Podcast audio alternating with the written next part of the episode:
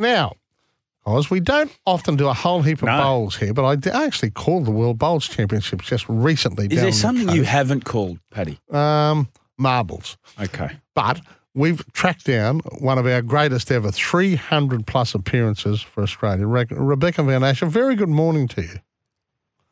Good morning, gents. Thanks, thanks for having me on. Now, you're here for a very special reason, aren't you?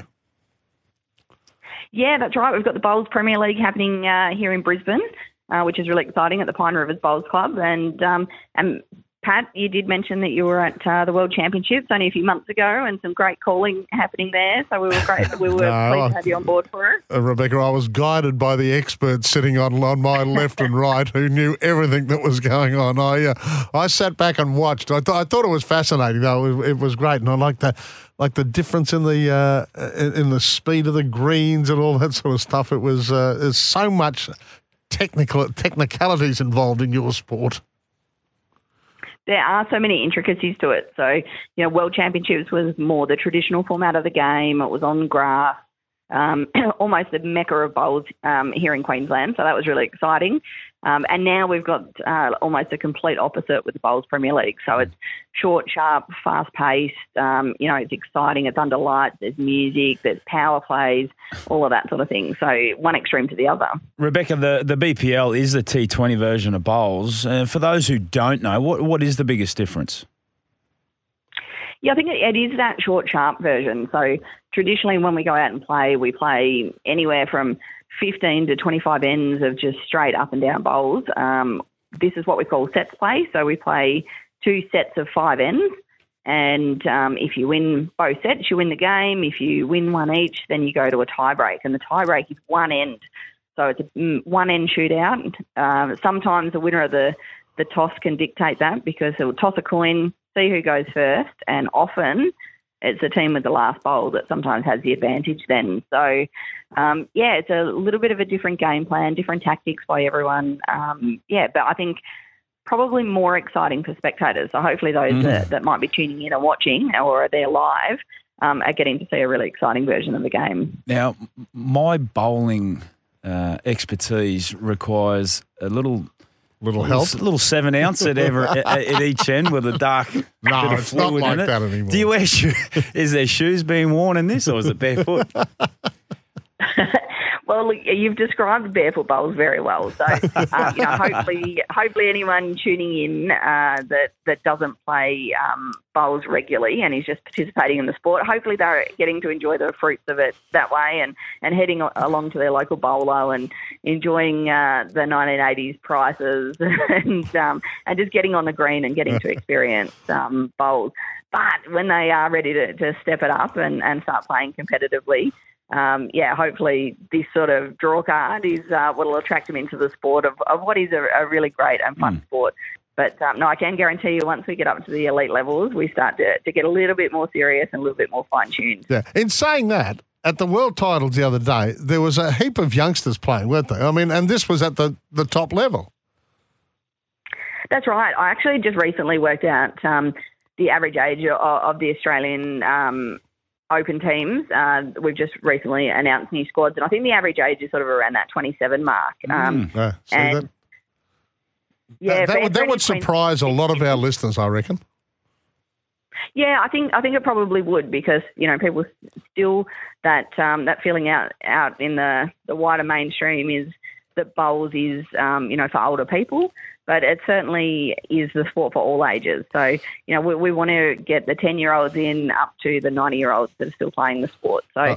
it sort of caters for everyone. But certainly at the elite level, it's it's getting younger, the longer days.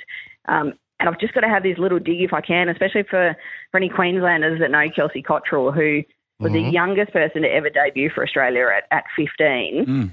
She's now 32 and is the oldest woman in the Australian squad. So I just thought I'd get that one out there. I remember doing stories on her as a, as a journo. I mean, said this. She's a teenager and she's going so well. And yes, I know. I saw her down there, just into into her thirties. She's a, she's an old woman now, isn't she? heaven That's for- right. Heaven She, she won, a, won a gold and a gold and a silver at the World Championships, um, and is now the the oldest member of the Australian women's squad at 32. So it just, um, you know, it's probably a really true testament to, to how things are sort of changing in that high performance environment now. Yeah, good stuff. So now, what hat are you wearing? You're Bowls Australia's high high performance manager, or uh, we know that, but you're a you've been a great driving force for the Tasmanian Tridents, haven't you? Um, yeah, look, before I moved over to, to working for Bowls Australia, um, I was the CEO of Bowls Tasmania for seven years. And um, yeah, it was always my passion to, to get the franchise and, and have a, a Tasmanian team in the BPL and, and on the national stage. And um, as a lot of sports enthusiasts would know, unfortunately, you know, Tasmanians lose a lot of talent. Um, and we lose to lose them to the mainland quite often in, in any sport.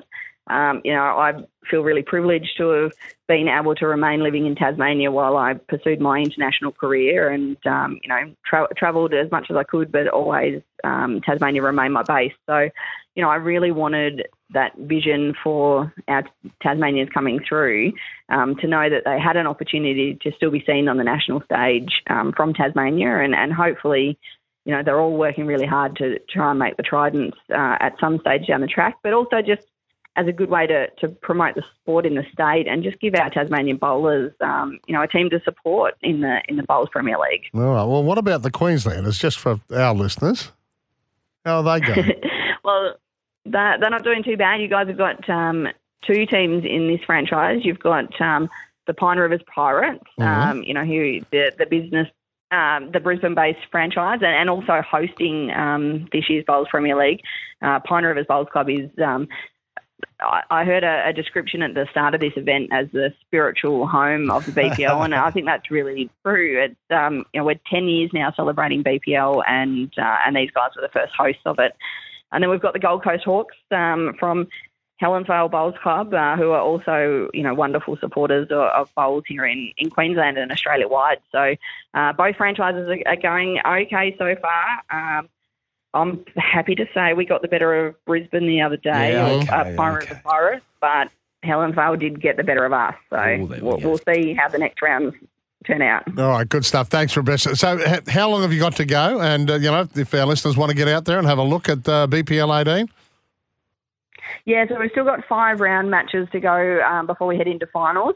So we've got um, another lot of TV rounds this evening uh, from 4, 4 p.m. till about 10 p.m. at Pine Rivers. Um, so definitely try and get there live or, or tune in on Fox Sports or Kayo. Uh, and then we've got a couple of round games tomorrow morning before all the finals action tomorrow night from 4 o'clock as well. So that's really exciting. And if you haven't been before, I really recommend finals night. Brilliant. Great stuff, Rebecca. Thank you very much. One of the legends of the sport, five time world champion, 300 plus appearances for Australia, uh, has done it all. Rebecca Van Asch, thank you.